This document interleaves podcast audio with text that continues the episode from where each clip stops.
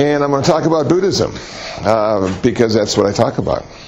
So, um, as you probably found out, Buddhism is a, an interesting uh, way of looking at life because it doesn't have much to do with God. It doesn't have much to do with the beginning of the world. It has a whole lot to do with how the heck do you accept life the way it is? How do you see the perfection in every moment when you look around and just see how bad it is? You know, political campaigns, insane. You know? Driving, insane. Everybody's in a hurry to go no place. Insane.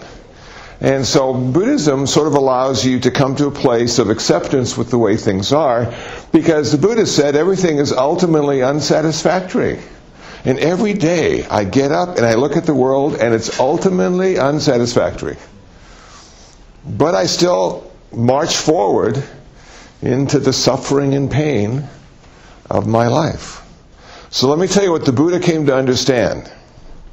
As you probably know from your, did you have a whole chapter on Buddhism? Siddhartha? Okay, cool. India, 2,600 years ago. Prince. You know, he um, understood life in a very unique way, and that's why we still talk about him today. So he looked around at some point in his life after he had seen a dead person, a sick person, a holy person, and, and said, Why? Why does everybody have to suffer? You know, why can't we just have a really good life? and then die and be happy that we had a life. And, and, and yet, when he looked at his own life, even as a prince, uh, the son of a king, his life was unsatisfactory too. So he just sort of proclaimed to the universe, come on, end my suffering. All the gods of India, and they had a whole lot of them if you studied Hinduism. Come on, there must be one God in India that can end my suffering. And nothing, silence. Nobody came forward. So I think at that point he probably said to himself, well, I guess I'm going to have to do it myself. I guess I'm going to have to figure out why humans suffer. And then if there's an answer, if I can end my suffering in this lifetime. So that's what he did. He figured out why humans suffer. And in his first talk, as you probably know, the Dhammacakkappavattana Sutta, the turning of the wheel talk, five ascetics, five practitioners of the path, sat down and listened to him speak. And he said, I have discovered four truths. And the first truth I've discovered is that life is ultimately unsatisfactory. It's never going to be very good at all. The second thing I discovered is it's unsatisfactory and not very good at all because we all have desire and craving and thirst and want to attach to the good and want to push away the bad. And because we're born with original ignorance, we're blind and can't see reality the way it really is. The third truth, when this of course is the best one of all, he said the third truth is I figured out the answer. I discovered it. And I call it nirvana, the end of suffering. And then the fourth truth I discovered was how to get to nirvana, the Eightfold Path. Now, the Buddha wasn't a philosopher, he didn't theorize. What he did is he used his own personal experience, an empirical perspective, and he said, okay, this is what I experience in my life. This is how I understand the world to be. And this is how I change the world. Now, when he talked about changing the world, he didn't talk about changing the world outside, because nobody can do that. What he did, he said, you know what? My whole world exists in this fathom long body, fingertip to fingertip.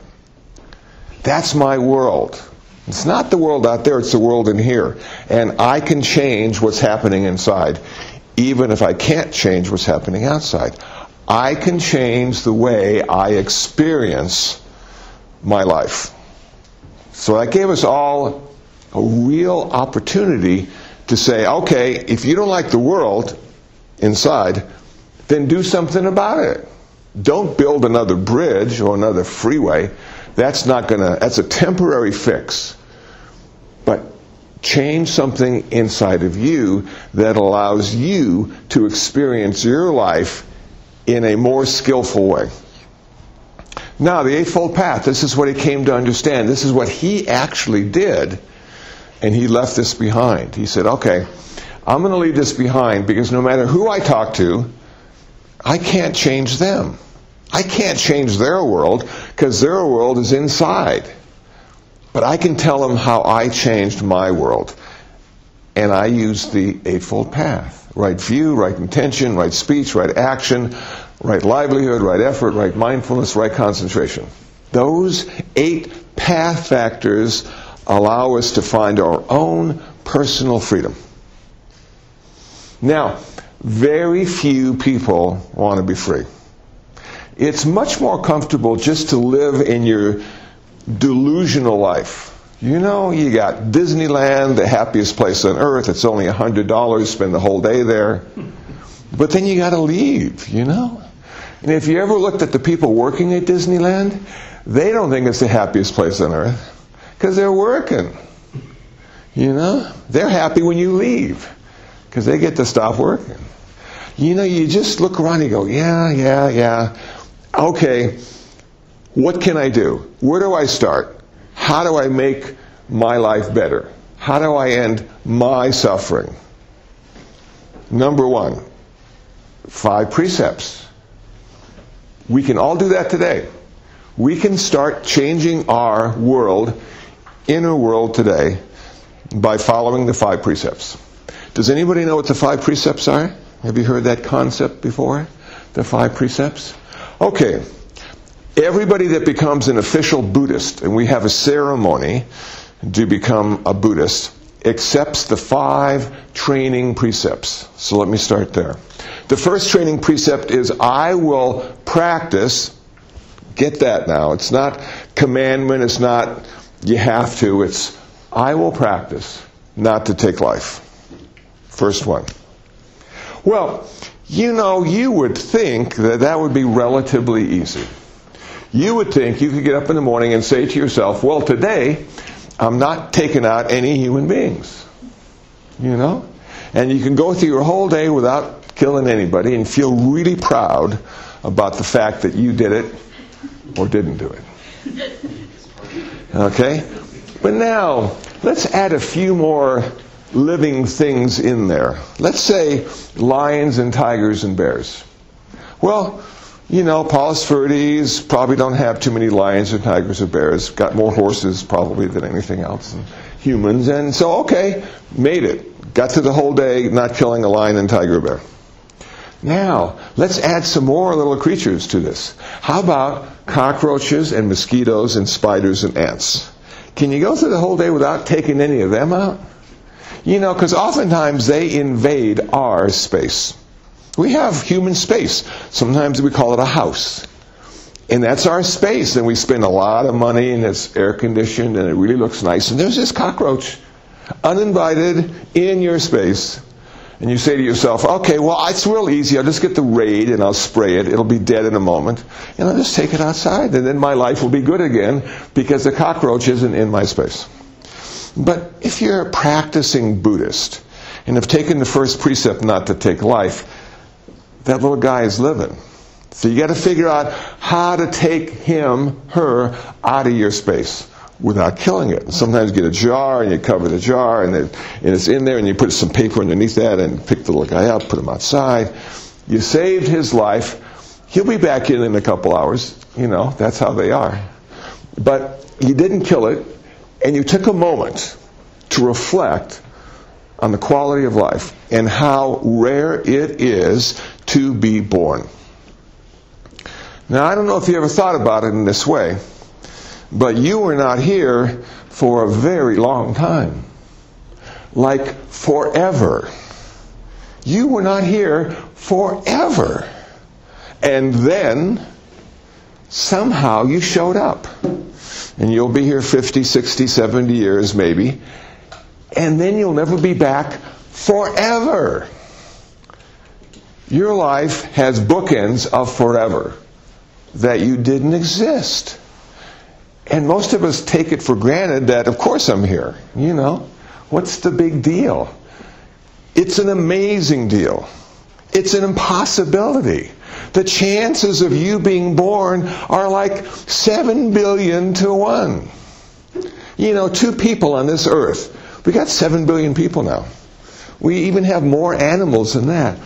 Two people on this earth liked each other enough to have you.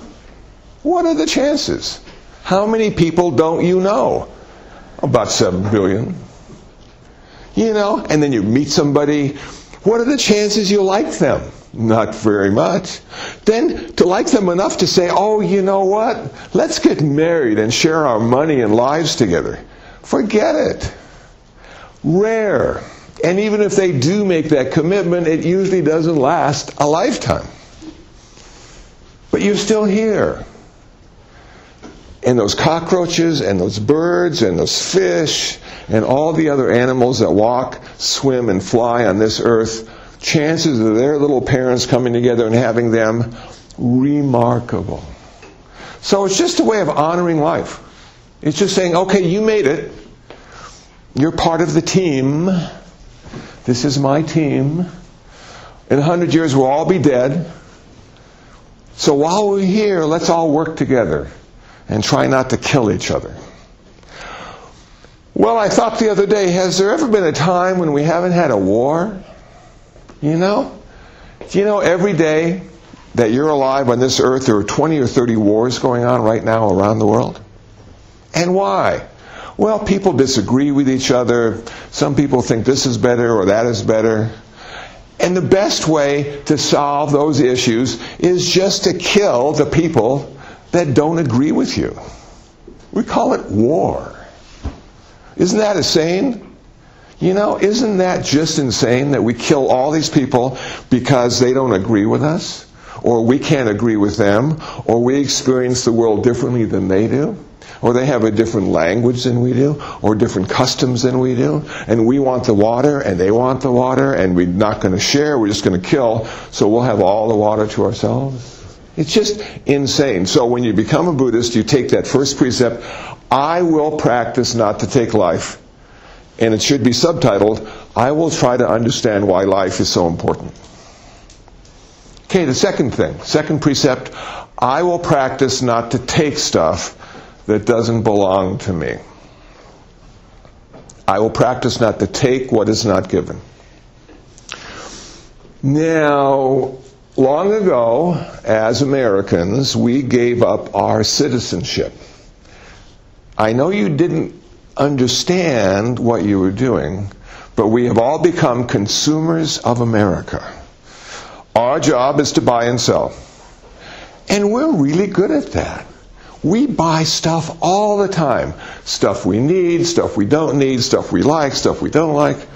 All the time. And every time we buy something, what do we get? A receipt. Certifies our ownership. Now let me ask you, really, do you ever really own anything? Or is it just one big illusion to keep the economy going and the stock market profitable? When's the last time you looked at your car and said, I am so happy that I own you? And then the next day somebody steals it. And you go, What? I got the receipt. It's my car. Or somebody runs into it. Somebody steals the radio. Wow, how could they do that? I feel so violated. I own it. We don't own anything. We just use stuff until somebody wants it more than we do. We just use stuff until the new model comes out, and that seems so much more appealing. We just use stuff until it breaks. We just use stuff until we can't find it anymore because we have so much other stuff that is buried underneath. So we really don't own anything, and yet we think we do. That's the illusion, the ignorance we live under. So somebody takes our stuff that we think we own, that we're really just using, and it bums us out. We want to go to the police department. He took my stuff. I didn't give him permission. Wow. So, this is a big illusion. This is a strong illusion. As a Buddhist, we honor the illusion and we say, I will not take what is not given because everybody thinks they own a bunch of stuff that they really don't.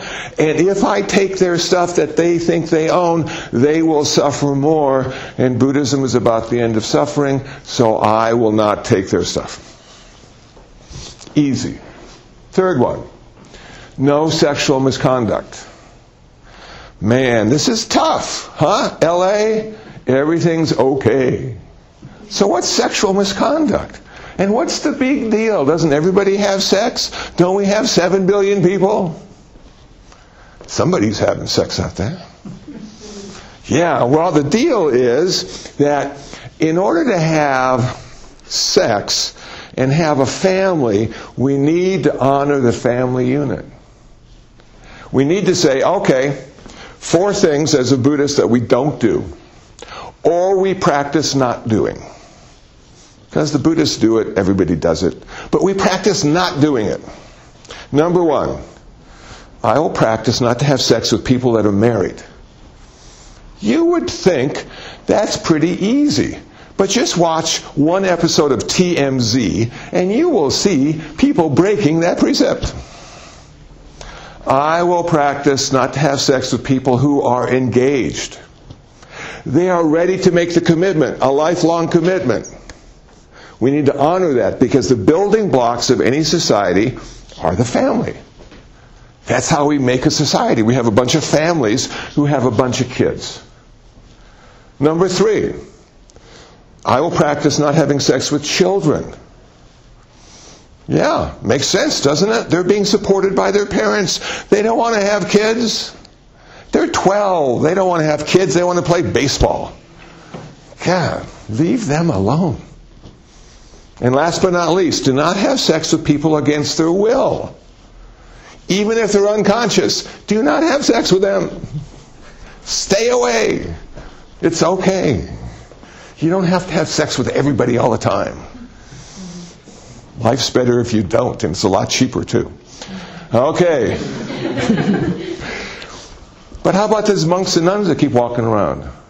Why are they celibate? Why can't they have sex? Why did the Buddha say, if you're going to be a monk or a nun, you cannot have sex? He said that for two real good reasons. He said the first reason you can't have sex is you need a life of simplicity. You will not be working. You will not have a regular paycheck. You will be living on donations. You don't know how many donations you're going to get. So don't have sex, don't have a girlfriend, don't have mortgage payments, don't have car payments, don't have college loans. You have to keep it simple so you can exist and do what you do and not have to have a job. So I haven't worked in 25 years. When I became a monk, I got a lifestyle. What's a lifestyle? It's something you don't visit, it's something you live 24 7. I can't take a vacation. Where do I go when I'm not doing what I do? Where do I go when I'm not being who I am? But the lifestyle allowed me to work on myself, which is what the Buddha did. The Buddha worked on himself. He reflected on what it meant to be him. I reflect every day on what it means to be me. And generally, I don't have to go on the freeway and fight traffic and see the, all the unhappy faces behind the windshields. I don't have to do that because I don't got to go to work. Wow, how cool is that? So people sometimes give me money the center where I live gives me room to live. I'm old enough now to have Medicare, but before Medicare, I had health insurance because of the center where I lived. And they gave me a little bit of money. So they were able to support me in a very simple way and allow me to do what I do. Mm. Now, the second reason monks and nuns don't have sex is the most important reason. When you are in an intimate relationship, you will be happy, you'll be in love, it'll be wonderful. But there's one thing you will never be, and that is free. Free from suffering. Every relationship has suffering attached to it. Every one. You may not think so. You may think, well, surely there's somebody out there for me and I'll find them and we'll get married and we'll have a wonderful life. We'll have children, we'll have a dog, we'll have a picket fence. But you know, one day they die. They're going to leave you. Every person in your life will leave you if you don't leave them first. Because things change and people die. So, you're not going to be ultimately happy in any relationship because it's going to have to come to an end. Everything. So there's this concept of non attachment. Can you live in the world, have relationships, be kind, be in love, but not be attached? Man, that is so difficult to do. I'll talk about that later. So those are the four things Buddhists try to avoid, and the two reasons monks and nuns are celibate. Number four, I will practice right speech. I will practice not to lie, not to have idle chatter or gossip, not to have harsh speech, not to have malicious speech. Have you watched any of the debates between the presidential candidates? Can you apply those four aspects of right speech to anything they say in that hour, hour and a half? No, you can't. It's, it's a cruel way to see people act to each other. But they do. They want something more than anything else. They want to lead our country. We're in trouble. What can I say? But it's always been that way. There's never been a perfect president. Everybody has had their stuff that we just had to overlook or accept. And there's no perfect people. That's why there's no perfect president. There are no perfect people except maybe the Arahants and the Buddha, but they would never run for office. Forget it. Might have to declare war. Can you imagine a Buddhist president declaring war when the first precept is not to take life? You know, you might have to declare war to protect America. But sometimes the religious idealism gets in the way of the reality of a state or nation. So, malicious speech, harsh speech, false speech, gossip, idle chatter. Can we avoid that? Can we just have skillful speech? Can we have good speech? Maybe sometimes not say anything because there's nothing good to say. Noble silence. That might be the way to go, you know? And number five on the list of things to avoid, I will practice not getting high. Go figure. You know, we've got an initiative on the ballot to make marijuana legal. Just what we need. As we go driving on the freeway, a joint in one hand and a cell phone in the other. Good luck in getting to your destination in one piece. So what's wrong with getting high? Everybody gets high all the time, don't they? They can hardly wait to get high. There's a party this weekend. We're all getting high. It'll be so much fun. Well, the problem with getting high is this it steals any wisdom you might have. You could have a master's degree from UCLA, drink two cases of beer, and not even be able to put together a complete sentence. That's how it sort of works. All the things we've learned and practiced and want to be go right out the window every time we get high. Now, sure, it might feel good, but you know, it also feels good not to get high. It also feels good to have kindness and clarity as your leader and not delusion and ignorance. It also feels good to have a complete conversation with somebody that both parties can understand. Have you ever been straight and they've been high and you try talking to them and you go, what the hell are they saying? You know, what's the point they want to make? So we practice not getting high. Now, basically, it's drugs and alcohol. When I'm going to talk about sugar or hostess cupcakes, that's what I like to do. But we're just talking about alcohol and drugs. Can you live your entire life without getting high? And would you be better off for that? And would it be a lot cheaper? You know, drugs are expensive. And then you know, DUI driving, and then the lawyer, and it's like $10,000, and your car has been locked up, and you got to pay $500 just to get it out, and all these things in your life, you know, oh man. And if you didn't get high, none of that stuff would be a problem for you. So those are the five precepts that official Buddhist practices. I will practice. Not I will do, I will practice. That's how it starts. That's the building block. That's how to make your life better today, right now, in this very moment. For five years, I was a volunteer at Central Juvenile Hall in downtown Los Angeles and spoke to a lot of the young people there about suffering and the end of suffering. And one of the recommendations I gave them was this if you want to start reducing your suffering right now, today, just say please and thank you. And staff will be so surprised, they won't know what the hell to do. He said, please. You know, that's how it works. Our words can change the way we experience the world. Our actions can change the way we experience the world. Our intention, our mind, can change the way we experience the world. Up to us. It's our world. Each and every one of us has our own personal, unique world and life. Never has been lived before. Nobody has ever had your life before. There is no manual to tell you how to do it because you are unique. Never happened before, will never ever happen again. We have 7 billion unique humans walking on this earth. So we have to sort of figure it out ourselves. And Buddhism says yes. Nobody can do it. Don't care who you pray to. Don't care what kind of devotion you have. Nobody can change the way you experience your world except for you. Be a light unto yourself. Big responsibility. Accountability. If I fail, I fail because I failed. If I succeed, I succeed because I succeeded. That's how it starts. It doesn't end there, but it always starts with us. So, what do I do in the morning first thing? I do a loving kindness meditation. Goes like this May I be happy, peaceful, and free from suffering.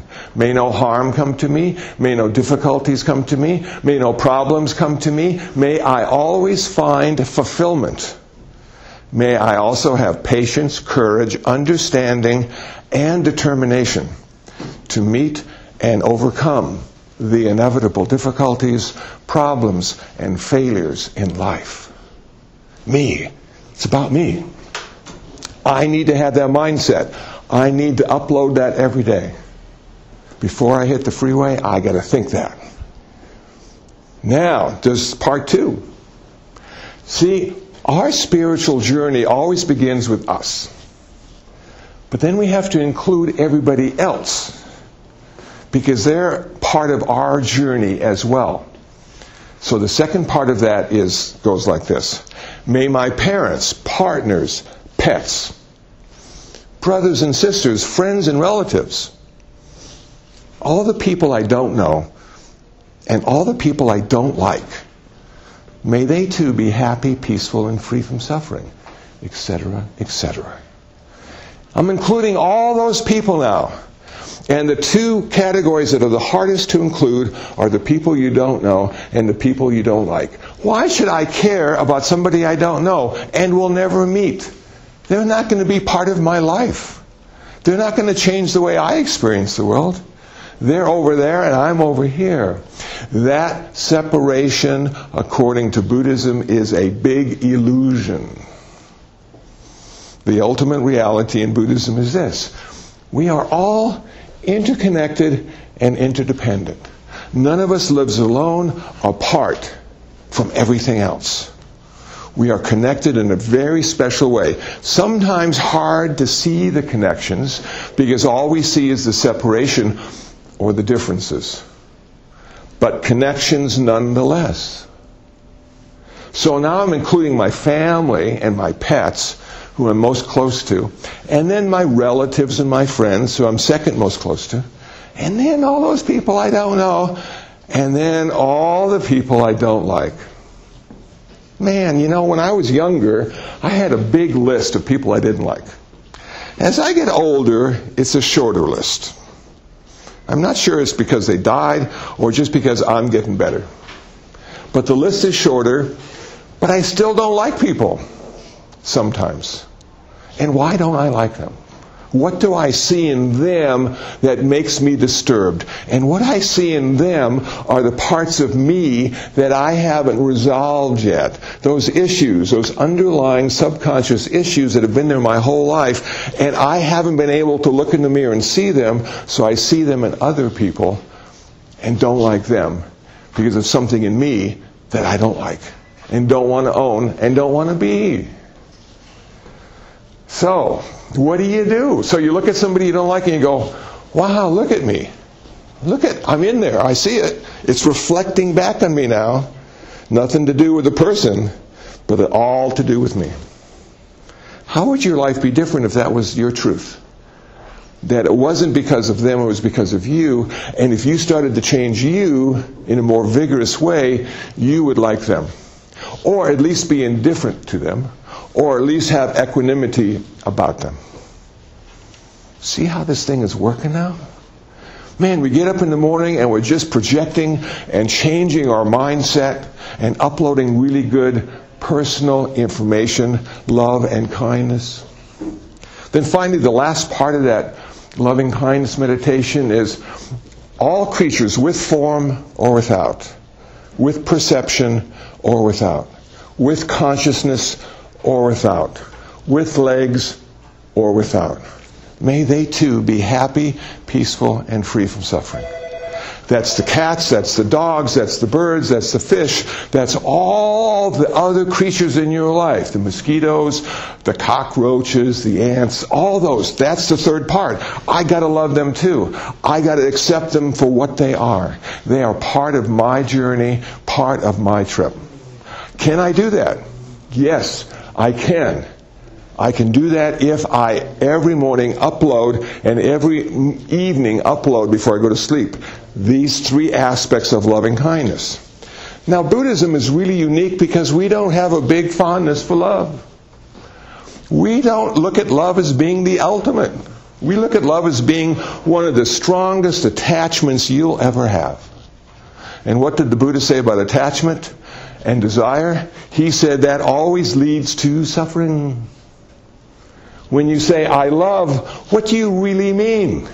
I love my shoes, I love my car, I love my girlfriend, I love my school, I love my football team. That one word is used indiscriminately all the time to express our attachment and desire for something. There's a control issue that comes in love. There's a dominance that comes in love. There's it's mine. I want it because it makes me feel better. Love. Huh? Businessman's love. I'll love you if you love me. All this stuff. So Buddhism says, no, no, you just can't use the word alone. It doesn't stand alone very well. You got to put kindness, love and kindness. Metta. M E T T A. Love and kindness. That's called a metta meditation, a loving kindness meditation. Those three aspects, love and kindness. What does kindness do? It tempers the attachment. Kindness and love together becomes middle way love. Middle way love. What's the Buddhist path? The path of the middle way. See how that works? Can you love your boyfriend or girlfriend and they want to leave? Can you go help them pack? Or are you going to try to talk him out of it? No, I love you so much. I'm so attached to you. I can't think of living without you. You are the half that was missing in my life. Well, codependence can be an issue too, and it doesn't lead to the end of suffering. So the Buddha said, now you're pretty much in this alone. And you're going to have wonderful humans and others come into your life, and you're going to have attachment, you're going to have kindness, you're going to have love for them. But as soon as you cling and grasp and hold on to, what will happen is suffering will start to occur. Bummer. You would think life would be easier than it is, but it's not. So, there you go. Loving kindness, be nice to everybody around you. More importantly, be nice to yourself. Because this is a tough journey. You're going to fail and succeed a million times. Love yourself each way. Don't take too much credit for your success because there were 9,999 other reasons you succeeded. And don't take all the credit for your failure because there were 9,999 other reasons why you failed. It's a team effort. Even though you're looking at it as being alone, I stand alone together with everybody. I stand alone together with everybody. If you've ever seen cat colonies, I have one in the back of the meditation center. We have a cat colony. We have eight wonderful, fat and fluffy cats that I feed twice a day. They're marvelous. But you know, the cats never get side by side when they're all congregating in a colony. There's always distance between them. They're alone together. And when I feed them, I know certain cats can't be fed next to each other because that attachment to the food will get in the way of the other cat eating. So I, I know exactly where to separate them and how that works. So they all come together. I have a little hammer that I hit three times on a wooden piece of wood, and they know that's the call. Dinner time or breakfast time. And then they come and they gather around and they eat, and sometimes they give them seconds and they have little treats, and they're all so happy. And then they all leave. Not ever has one said thank you to all the effort I put into feeding them and all the money I spent on the cat food. That's sort of how life is. You know, they, people come, situations come into your life. It's wonderful. You enjoy it. And then they leave without saying thank you. And there you go. And then the next one happens, and then the next one happens. Can you live a life without having to be said thank you to? Can you live a life and always say thank you? Always show gratitude for whatever's happening moment to moment? Because it's special. You're a miracle. There's only one of you. It's rare that you're here. You weren't here forever. You're going to be gone forever. The middle is yours. Can you look at it and say, wow, what gratitude do I have? You know, to my parents, to the earth, to the food that's grown that keeps me alive. Man, cool. Okay, so now we got all that down. We're saying please and thank you all the time, practicing the five precepts. We got gratitude, and now we're going to start going after the mind. Whew. The mind, that little guy inside your head that keeps telling you what to do and what not to do. Based on education and peer pressure, family values, TV shows, all the reasons that come to make you you. Have you ever wondered why you think the way you do? All the influences in your life that have created that for you? That allows you to write the story of your life? See, a wise person, much wiser than I am, once said, Our whole life is just a bunch of stories, one after the other. And sometimes we're the victor and sometimes we're the victim, and we have other players in our stories, and we give them value or we take away their value, blah, blah, blah. And that's how we live our life. We have to have a story. When I got up this morning, my story was I got to go to Palos Verdes. Okay, which meant I had the story of getting into the car and turning it on. I had the story of getting on the freeway. I had the story of being the victim of the freeway. Four miles an hour. I imagined myself below my breath saying, I'm sure glad I don't have to live forever. As I crawled along. There's my exit, Pacific Coast Highway. No traffic there. Bumper to bumper, backed up. Block after block after block. I say to myself, where the hell is everybody going? Finally, a whole block with no cars. What happened? I kept rewriting the story. Aha! I can go 20 miles an hour. Look at that. Fantastic. I can go as fast as that Maserati next to me. We're both going 20 miles an hour. My car was 5,000, his car was 100,000. See how the story works? We just keep going on. Victor, victim, victor, victim. Wow, good, bad, good, bad. Pull in. Pull into the parking lot. Visitor space open. It said visitor. It was open. It was for me. I'm writing the story. They knew I was coming. They left the spot open. Ah, cool. Just pulled in. See how that sort of works?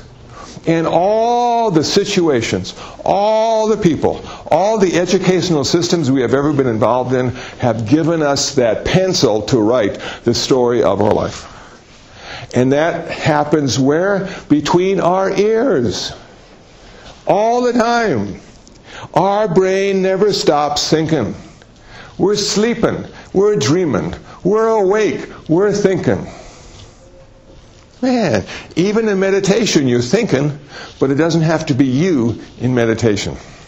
So we have two kinds of meditation that we do. One is called insight meditation, one is called tranquility meditation. They are designed, number one, to give us insight and to give us kindness.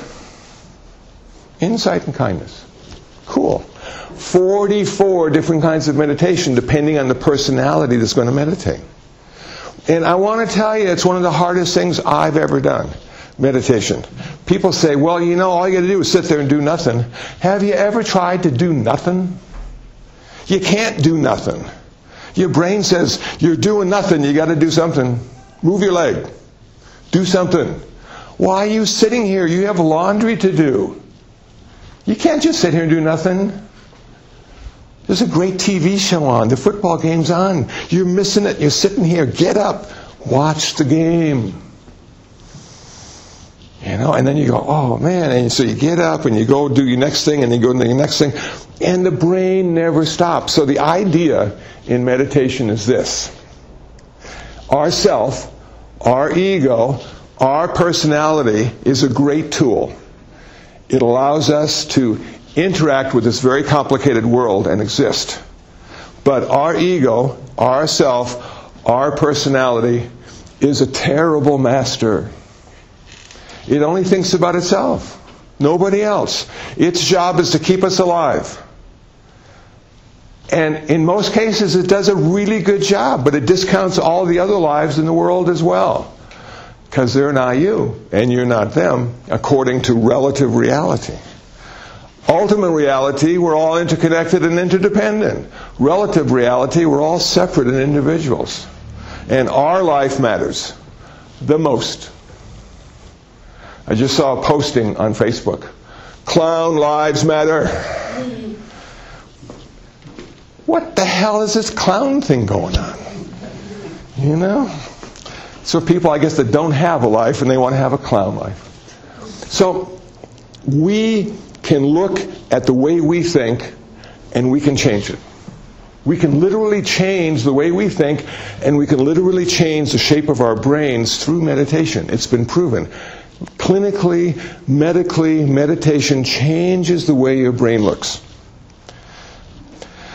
That change allows us to experience the world in a much more skillful way. Now, I keep using the word skillful because there is no evil in the world. There is no good in the world, according to Buddhism. There is skillful and unskillful. When I was, again, with the probation department and Central Juvenile Hall, East Lake Division, I never saw an evil kid. Not one. I saw a bunch of unskillful young people who needed to learn some new skills in order to live in community in a more wholesome and better way. That's all. And they had hundreds of volunteers going there every day to give new skills, to share what they've learned, to help these young people integrate back into the community and have a life. Not think about the whole world as their neighborhood, but think about the whole world. See all the things you could do, all the professions you could experience and have, all the ways to make money, and to be in love. All the different ways. And the volunteers are there every day. So, what limits us? We limit us. You know? If you think you know, you have become very limited. If you think you don't know, everything is a possibility. Everything. I don't know. That means you can do anything. If you know you can't do it, you can't do it. Because your world is, I don't think I can do it. It's not possible.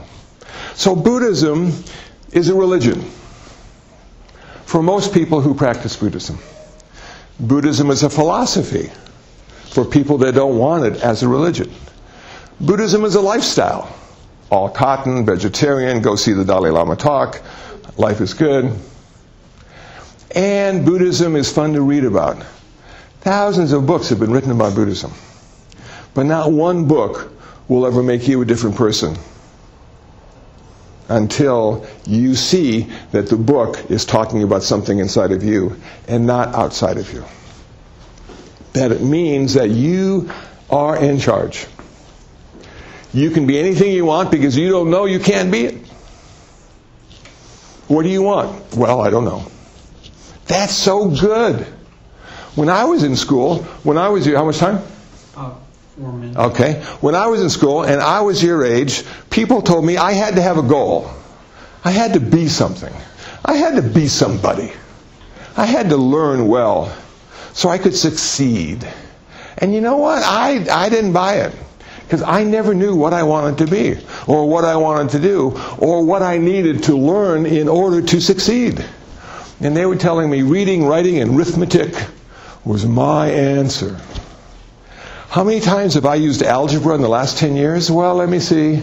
No, never did. I'm not saying math is a bad thing. Math is an abstract way of looking at reality. Language gives us an idea of separateness and naming and using what we can name. So those are all good things. But the real issue is how can I be what I want to be?